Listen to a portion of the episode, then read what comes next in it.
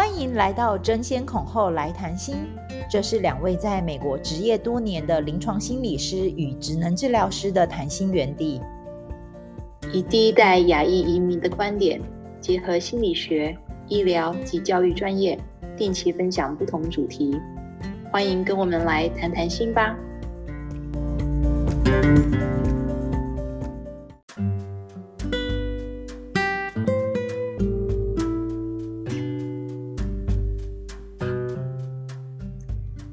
家好，我是婉珍。嗨，大家好，我是樊培。大家好，我是 Tracy。哎，各位听众有没有发现，我们今天来了一个嘉宾？我想要跟大家介绍一下，我们今天请到南台湾的一位名精神专科的名医崔 Tracy 崔医师。那想跟大家让大家知道一下，就是说，哎，我们今天怎么会邀请他跟我们一起来上节目呢？主要是。其实崔医师，我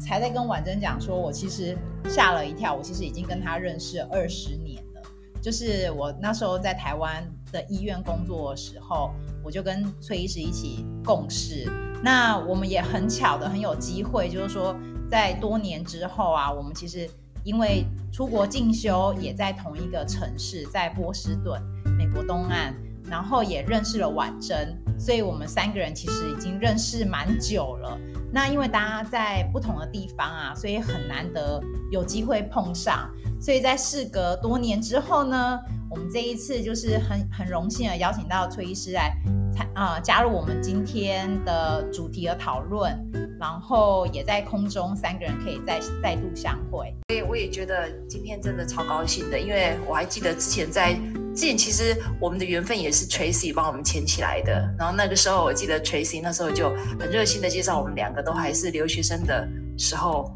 认识了几年了，然后很高兴跟心理的嗯在精神科专家的前辈今天一起一起在空中可以来聊一聊，所以我们热烈欢迎崔医师。嗯，谢谢。这也是疫情之后其实会有的一个新的现象，就是如果不是因为疫情，然后不会有那么多的 podcast，我们可搞不好现在还没有机会会重逢这样子。然后这种云端的重逢是一个很有趣的现象。那呃，两位在邀请我要讲这个台美疫情的时候，然后我就在想说什么差异啊？我第一个想到的是台湾的真口罩，哎。对，哎，这真的是一个，我记得就好像在两年前，那时候也是，其实美国一开始也是很缺口罩，然后那时候我婆婆还特别打电话来跟我讲说，哎，她会寄口罩来美国，然后教我们怎么使用，就是 instruction 也是，就是跟我们讲说把口罩拿去电锅里面蒸，然后我那时候一开始有点吓到，我就想说，哎，从来没有遇过这样的事情，所以是你要不要讲一讲那个是在台湾那时候是什么样的情况？呃，那时候应该就是一刚开始一样嘛，全球都口罩不够啊，然后台湾就要开始弄实呃实名制领口罩。我记得那时候一刚开始是一周领三个，然后就有会有人说，那我这样不够用啊，呃，因为一周有七天，有时候那个上班上课，搞不好假日也要出去的话，那就要七个啊，呃，所以就要想说，那这样子怎么样子能够让这个口罩可以用到两三天这样子，呃。然后就跑出这个，我我前一阵子跟朋友在讲说要录你们这 podcast，就讲到真口罩的时候，他们就讲说对，还有另外一个是在国外不可能有部长在记者会拿一个电锅教大家如何真口罩，真的是台湾才有的很特别的现象这样子。那讲到这个，我就就会回想我们见面的那一年，就是我在 Boston 的时候。我记得那时候打开电视看广告的时候，有一个广告我也印象很深刻，它是卖那个塑塑胶垃圾袋这样子，然后就标榜说这个垃圾袋呢多耐用，然后就是把一整只鸡然后丢到垃圾袋里面，然后说哎你看它都不会漏，然后我想说哇说美国人怎么实在太浪费了吧，那完全是不一样的，真的哎，我觉得这真的是文化差异哎，就即便是我其实是在台湾出生长大的嘛，然后。长到二十几岁，然后才出国念书。然后我就是这一年，去年也回来台湾，然后也发现，我也不知道，就是我突然发现自己也有很多那种，就是我们说的叫 reverse cultural shock，就有很多很不一样的，以前跟自己认知有点不一样的一些想法，这样子。对，然后对啊，就在文文化上面慢慢发现，嗯、真的是中西文化是有一些不一样的。那关于其实戴口罩啊，我现在人在美国嘛，那我其实现在口罩，因为美国其实起头新冠肺炎也是散播的比台湾快很多，已经算是前辈了，已经快了一两年，所以现在其实戴口罩的人已经渐渐不会那么多了。那虽然这种 case 还是这样上起起伏伏、上上下下，但是其实一直都有一波是拒绝戴口罩的声音，一直都存在着。那现在其实，其实美国现在已经戴口罩的人已经已经很明显的下降非常多了。那其实跟跟得新冠肺炎的 case 其实没有成正比，因为 case 还是继续在上升，所以其实我们也有想到说，哎，为什么美国人他们对于戴口罩普遍来讲都这么的抗拒？不是每个美国人，只是普遍来讲，那以以我的观察，其实亚洲人对于戴口罩这件事情，在美国是很明显的，就是接受度是比较高的。那这个也是让我想，哎，是不是戴口罩这个文化？就是对于亚洲人来讲，或者就是我们我们已经习惯戴口罩这个这个思维的来讲，就是我们其实对这个事情是比较不抗拒的。然后对于觉得要保护自己也保护社区的这种团集体意识也比较强。嗯，婉珍讲的这个，我就想到两两件事情，一个是我那时候看美国的新闻，就在反口罩的，然后我记得我看到一个我觉得非常匪夷所思的是，有那个家长在抗议说，如果我的孩子戴了口罩，这样子，呃，人家就没有办法认得出他，万一他被绑票的时候，就不会有人知道 那个是我的女儿。然后我想说，这是什么观点呢？然后在台湾绝对不会这样想。然后我后来想到，就是说，好像，呃，美国人是很怕自己的个别性不见了，而相对的是台湾呢，很怕的是跟别人不一样，就是我们什么时候都要想办法说，哦，我不是什么害群之马，是、呃、那个要排整齐的那个概念，反而在台湾是比较明显这样子。嗯，对对。那讲到这个，其实我想可能大家都有听过。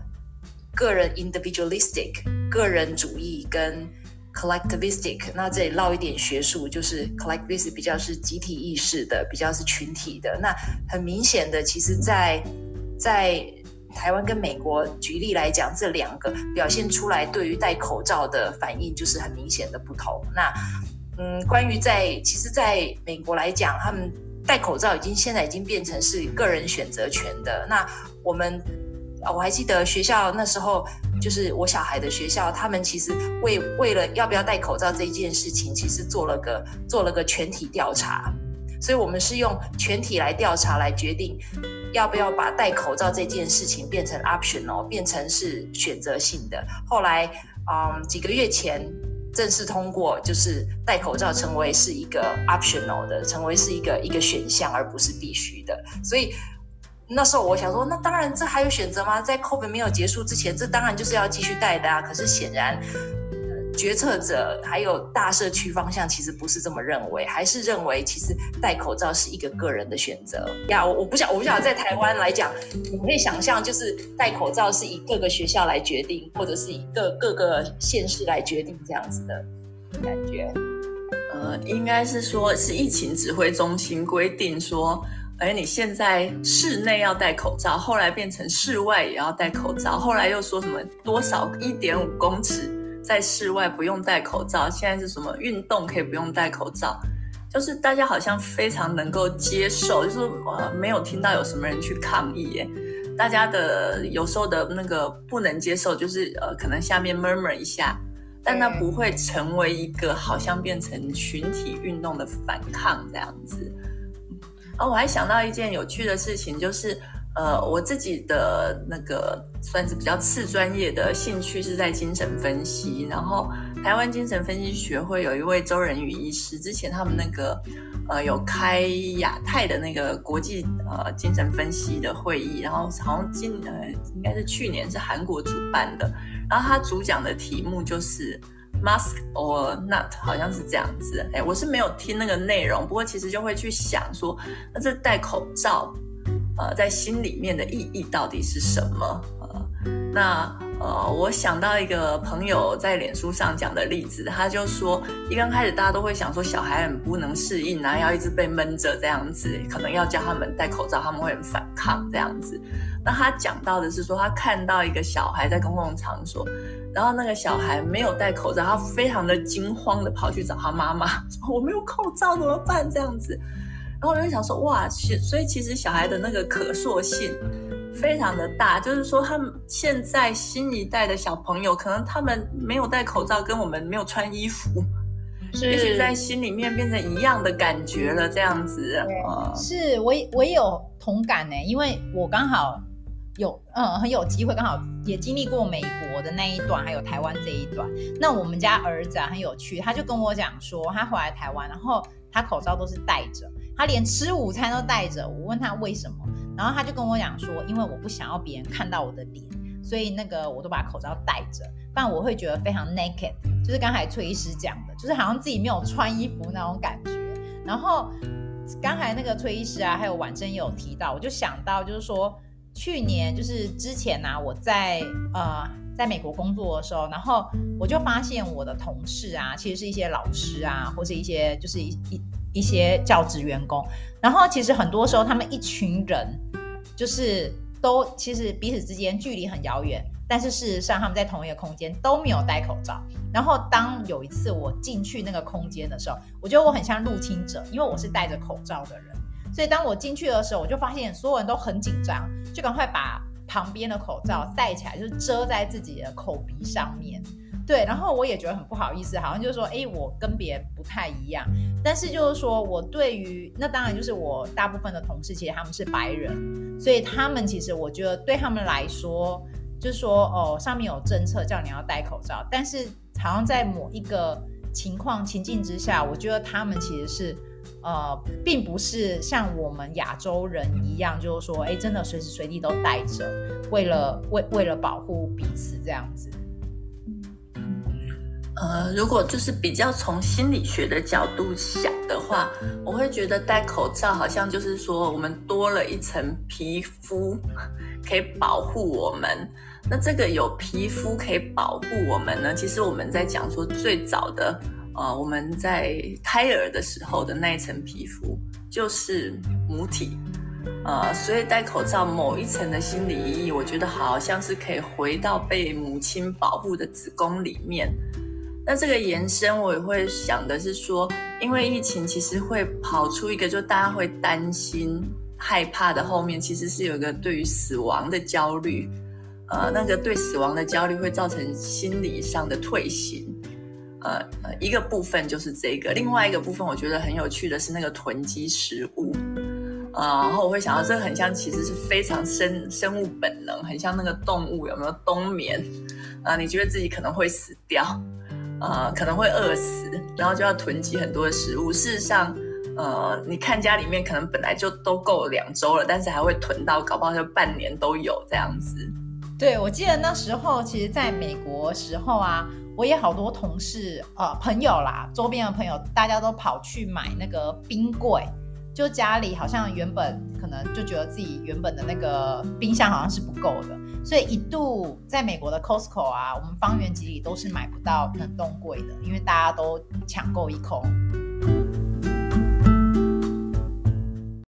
好，接下来想跟大家聊一聊，想问一下，我想问一下 Tracy。跟婉珍啊，因为我知道你们现在你们一个人，崔医师在台湾执业，那婉珍在美国，那不知道因为这个 COVID 疫情之下，你们在工作上、职场上有没有看到什么不一样的，跟过往就是呃疫情之前的不一样的地方？好，那我先说，其实因为台湾的之前的疫情是相对没有那么严重。所以我觉得整个对于那个好像 COVID 引起的那个焦虑没有那么多。当然会有一些焦虑的病人一定都会说：“哦，我这个身体的症状是不是有可能感染了？或者是我要不要打疫苗？”常常都会问说：“我现在吃这精神科的药可以打疫苗吗？”呃，那这些其实我觉得好像还在可以预见焦虑的人，他就是什么都会焦虑这样子。但我印象比较深刻的是有两个状况，一个是有一些病人就很久没有来，就本来很规律来看诊的病人就没有来，然后后来等到疫情比较好一点，已经可能过了三个月，就特别是台湾三级那个之后，他才来。然后我就想说，哎，你为什么不来？他说，因为我觉得疫情太危险了，所以呢。我就不敢出门，然后我心里就想说，OK，所以那其实你以前的抗焦虑的药好像也不需要吃那么多，就是有当更焦虑的事情的时候，好像不吃抗焦虑的药，哎，反而更好哎，这样子。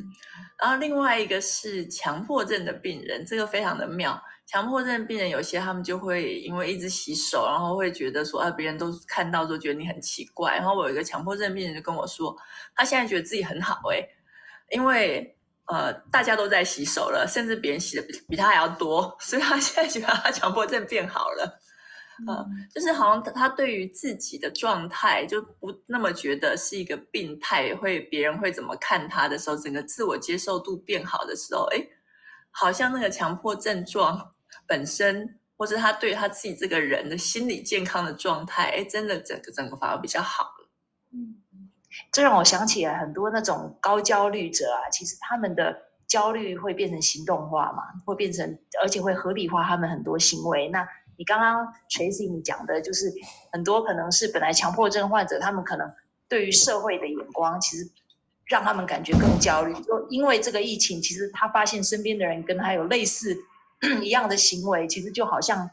某方面来讲是减轻了他心里面对于自己的一些一些状况的。不是很好的状况，反而反而比较释怀了。所以我想讲一下我这边的情况。其实，其实已经觉得已经觉得很久了，在美国已经已经 COVID 已经两年多了嘛。那我从 COVID 一开始那时候开始爆发，在美国的时候，二零二零年我们很快，那时候我还在大学智商中心，所以我们很快的就变成线上智商，所以。我其实从二零二零三年开始之后，我就没有再面对面面对病人了。那呃呀，所以其实好像觉得要回去实体智商那种感觉，好像又是一个又是一个心理障碍要跨越，就是你要重新再再回到那种人与人面对面的那种交流的感觉。所以嗯，所以透过其实网络智商，其实少掉了很多一大部分心理的负担，是你不用担心病毒会传播这件事情。而且透过其实网络咨商，其实网络只要顺畅的话，你可以看得到，基本上你是肚子以上，你都可以看得到你你的你的患者，你也可以患者也可以看得到咨商师，所以其实脸部是不用遮的，反而是比较清楚的，可以感受到你一些 细微的脸部的一些变化的，所以我觉得，嗯，这个是。COVID 的关系带给智商，等于是又跨又跨前了一大步，提供这样另外一个媒介来做智商。关于他们所呈现的一些问题，会有焦虑相关的。但是我发现比较有趣的是，其实不同的族群对于 COVID 产生的焦虑的症状不太一样，还有他们关注的焦点也不是也不是那么雷同。举例来讲，因为在美国。有些族群其实他们焦虑的是他的父母失去工作了，那他们三餐会不济了，要开始领失业救济金了，然后对于财务方面其实对是一个很大的负担，所以这个是我看到因为 COVID 产生了财务吃紧，然后产生了很多焦虑的状况。那还有也是有碰碰到不少患者他们的。他们的家人或者朋友因为 COVID 而生病，也有死亡的，所以这是产生另外一种 grief 的的的这种情况的。所以，所以等于是 COVID 衍生出来的各式各样的心理状况，其实都有，但是好像比较少听到、呃，为了要不要打疫苗，或者嗯、生了病要不要去看医生等等的这种这这个烦恼而产生的焦虑，好像比较少，在我的临床经验来讲是比较少。那也是因为网络咨商的关系，我有发现，其实他们的 show up 的 rate 其实变高了，因为他们其实对他们来讲，好像隔一层网络，可能焦虑感变高，但是他们又急需找一个人谈，所以就是变成这是透过网络咨商是一个很快的一个可以得到帮助，然后又觉得很安全的情况下，可以不用不用包紧紧，然后戴口罩，但是还是可以跟咨商师可以有一个一个很很直接的交流，所以对他们来讲，我觉得是一个还蛮大的帮助的。讲到这，我倒有一个问题想要问婉珍，因为台湾就没有被居隔那么久嘛，然后我之前就有听看到新闻说，在国外那个居隔很久的，什么家暴就变多了 夫妻冲突变多了，所以你那边的确是这样吗？是，所以其实我记得那时候我们，嗯，心理咨商中心那时候决定要改成网络智商，然后整个学校大学要 shut down，把学生送回去的时候，其实。很多我们一般来想说，哇，送回家哦，你有父母照顾，你有你有家家庭资源系统可以照顾，大学生好像哎，感觉是是往好处的这个想，但是其实少数族群或者弱势族群永远都是在整个体制下比较被忽略的那一群。比如说一个政策的改变，其实有些人是无家可归的，或者其实他们家庭是。有家暴的，有有一些家庭成员是有家暴的一些一些一些状况在里面。其实他们是不敢回去的，他们是其实要承受很多心理上的压力，然后他们等于是要透过不同的管道，看看能不能待在朋友家或者继续留学校。等于是他们要比我们一般已经有已经得到社会已经有很多相对资源的人，还要更努力去。去去为他自己去争取很多很多权利，所以我们的确看到很多像这样子的情况。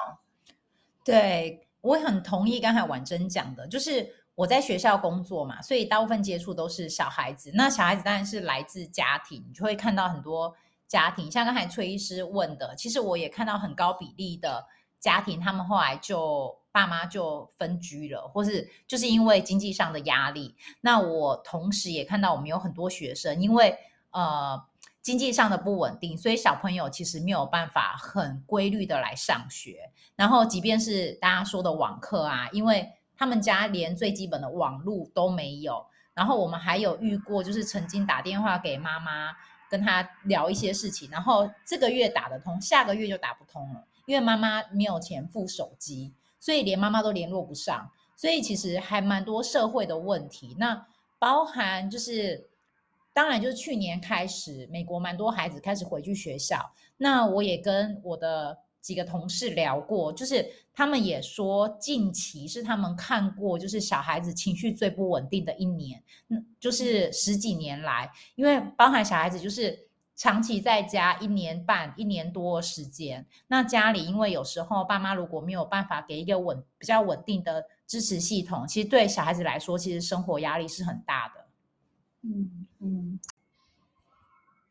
那在网络智商，我想要延伸一个话题，就是关于网络智商的隐私。那我们知道，以前如果在实体智商一对一，在一个小房间里面，其实那个空间是安全的、保密的，然后然后你可以掌控的。那其实网络咨商是变成，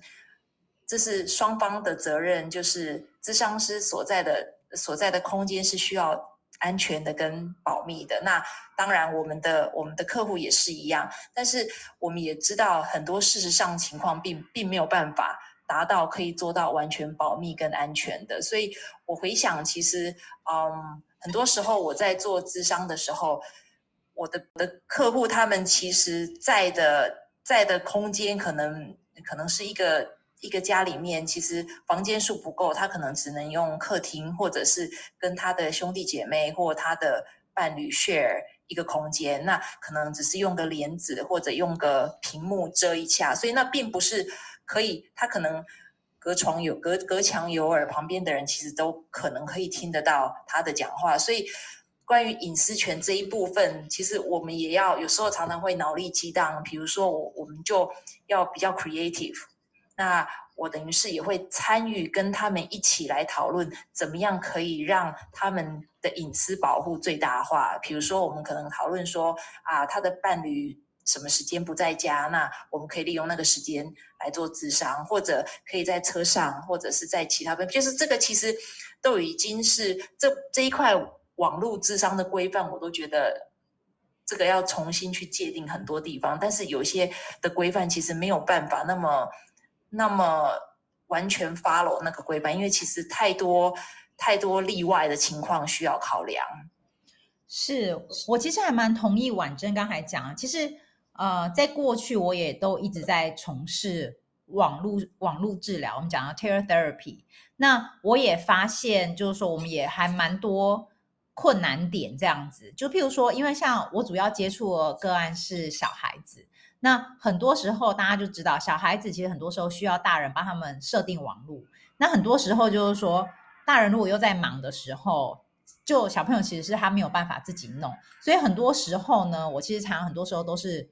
没有看到孩子，然后在做治疗。那另外一个我也有发现，就是说，因为刚才我们有提到，就是因为 COVID 之后，很多家人可能失业，所以他们会可能会住在亲戚家，住在外公外婆家、爷爷奶奶家，或是叔叔家。那很多时候就是大家庭，大家在里面。所以我蛮多学生，很多时候都是躲在床底下、柜里面，在呃在上课。那很多时候呢，我也没有办法，就是说，哎，叫他们在找什么地方啊比较好的地方来上课。那再加上后来，就是我们有发现到，就是说，诶，很多时候因为很多人住在同一个环境，所以有时候小朋友的荧幕刚好是会照到后面，所以我们也曾经也发现，就是说，有的爸爸或是家里的亲人，就是说，可能衣衣着没有很整齐啊，或是说，诶，只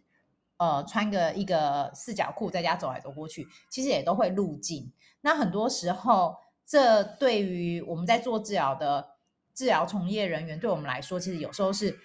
是或多或少有些影响。那我也记得，就是说后来我们就被告知，就是说，哎，我们因为要尊重每个家庭的差异性，因为发现越来越多家庭都有这样的问题，所以我那时候被呃我的主管就告知我们，就是说我们可以接受我们在做治疗的时候，小孩子是不开视讯的。因为我们要尊重每个家庭的差异性。那大家知道，就是说，当你没有开视讯的时候，对于我是在我的治疗部分，很多时候是需要看到，然后需要看到孩子就是比较 hands on 在做一些活动，所以其实蛮多时候是还蛮困难的。讲到隐私这个啊，其实有一个我觉得台美差异很大，或者是也许是可以说台湾跟世界差异很大的是。台湾人好像很能够因为这个疫情去压缩、牺牲自己的隐私，呃，然后比如说台湾之前有一个应该叫做什么，可以傲视全球，我自己觉得很骄傲，叫做十连制，呃，就是走到哪里到哪一个店，然后都要都要呃那个刷一下 QR code，说我足迹到这里这样子。呃，哦，我记得那时候樊培刚回来的时候，我因为前一段时间刚好，应该前一周刚好回去我妈妈家，然后我就收到了一个，据说那一次好像不知道发了一万人还是十万人的细细胞简讯，呃，然后我就想说，他、啊、现在怎么办？我是跟确诊者有多靠近？后来才知道是说他是去抓基地台，一个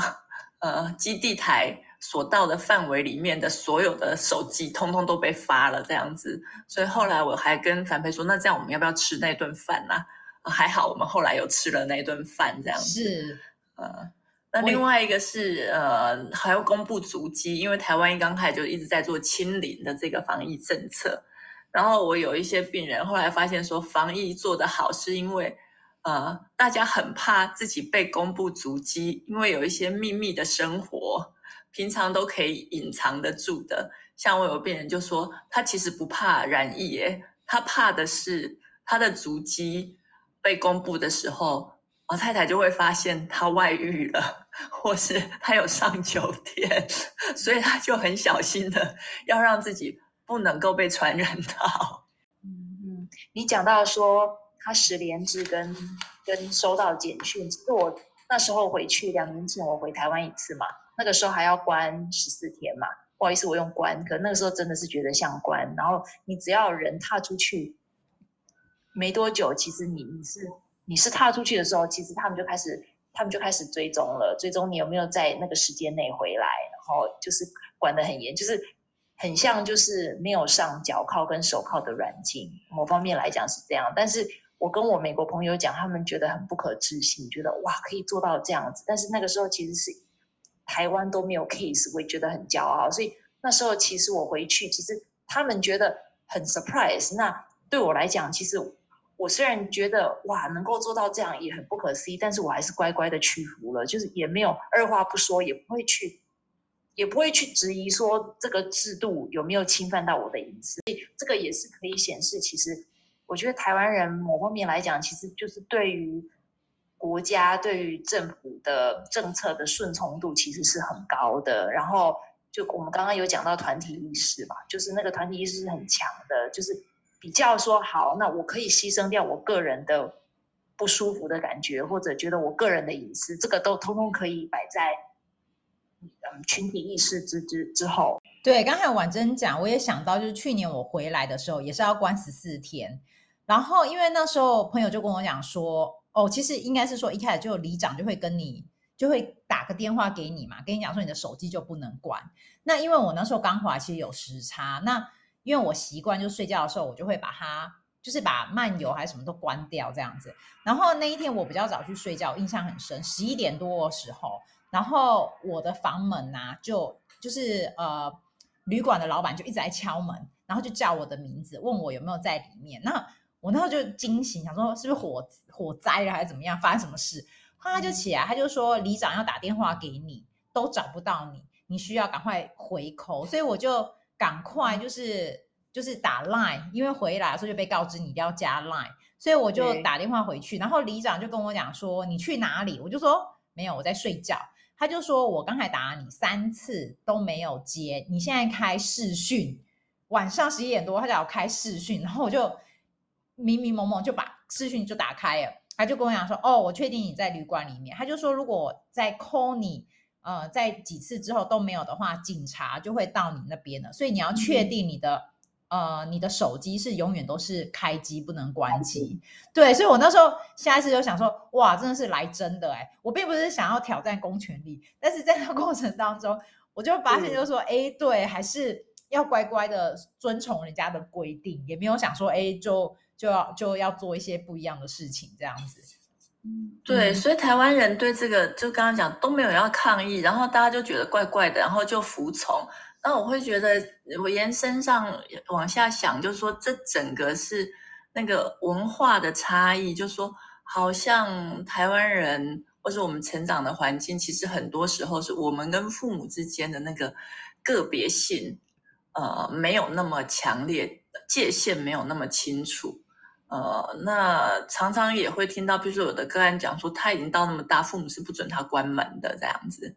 呃，那个父母可以进入小孩的房间，好像是常常是理所当然。那我知道，那个如果在西方，可能很小的时候，你就要敲门，或上面写说“非请勿入”，然后父母就即使是小小孩也不会进去这样子。那很不一样，这就让我想到我之前有一个个案，我真的觉得非常的可怜这样子。呃，那个是一个外配，那外配嫁到台湾来，有时候其实那个婚姻里面当然有一点买卖的性质，然后来了可能是为了传宗接代。那我看到的那个外配，她是说她生完小孩之后呢，她的婆婆就以照顾这个孙子为名，叫这个媳妇去住在婆婆自己的房间，跟小孩一起，也就是呃，已经让她不可以跟她先生住在同一个房间。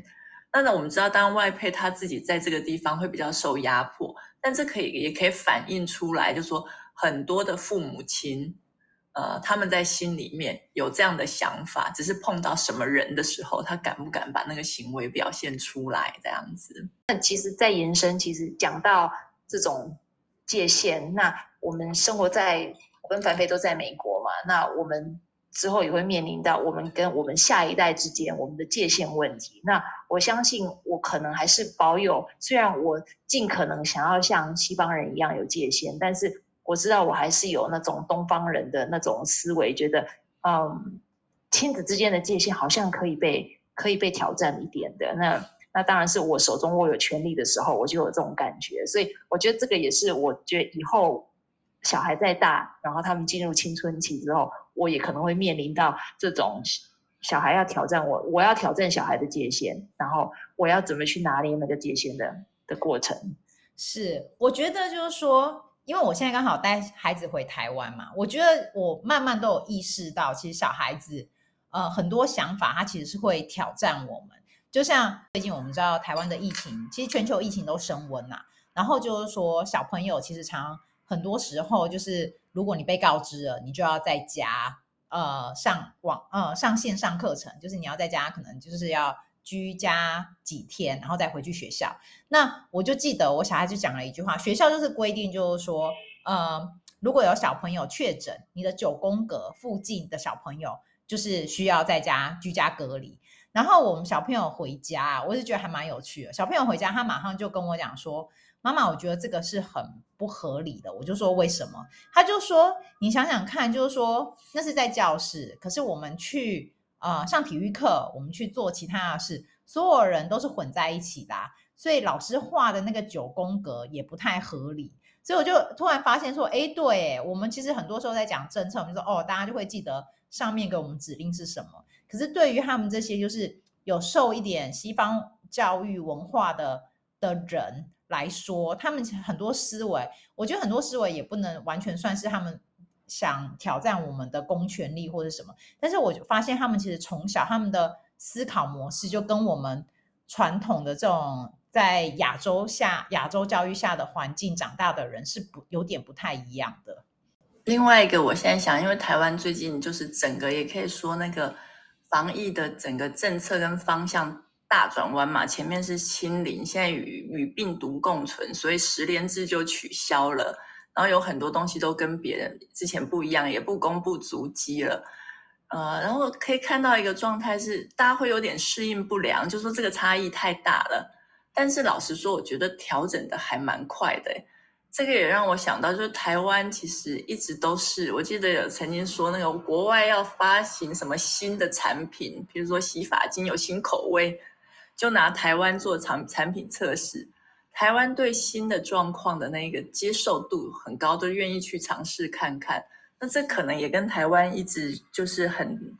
很多很多时候都被殖民啊，不断的移民啊，那个多多文化的。这个冲击跟融合，有的时候我们讲说，呃，有一坏就有一好，呃，也许是因为这个状态，让我们碰到这些变动的时候，可以看到，不管是九二一或是什么，台湾的人都会自己很快的有一个调整的方式出来，那不会等到说上面告诉你一个口令一个动作这样子，这是一个还蛮有蛮有意思的状态。这样，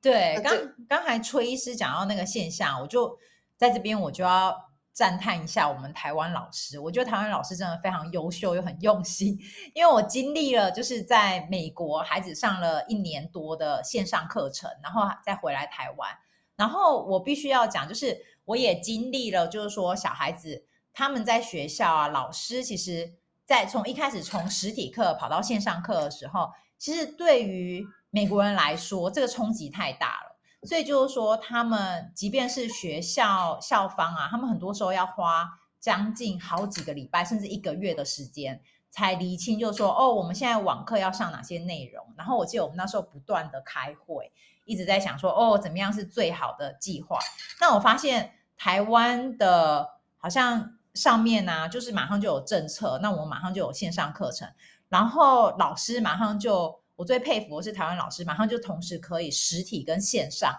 马上同步的上线。因为我记得那时候我们在美国的时候，老师讨论就是线上的老师，当他们想要回到实体的时候，他们不愿意同步上课，他就说这增加了我很多工作量。所以呢，那时候就是在美国，他们就衍生了另外一套系统，就说有有就请了。额外再请了一些老师，他们就是专门上线上课程。如果你选择上线上课程，你就转到线上课程的学校；如果你要回到实体课，你就再回来实体课上课。对，他们就是把两套系统完完全全的分开，不太不像台湾的老师真的很厉害，就是同步上线上又同步可以上实体课这样子。那我们其实跟大家聊了这么多，那其实知道台湾现在其实也是。经历跟其他国家一样，都是经历过高经历在经历高峰期的一个一个水深火热的阶段。那我们希望今天的 podcast 可以带给大家一点用比较轻松的方式来聊聊一些新冠肺炎疫情下的一些现象，然后给大家一些启发。那今天还是要很谢谢 Tracy 加入我们一起来讨论，然后聊天，很高兴你今天来。嗯，谢谢，谢谢崔医师。嗯，好吧，那我们 Podcast 下次见喽，拜拜。拜拜。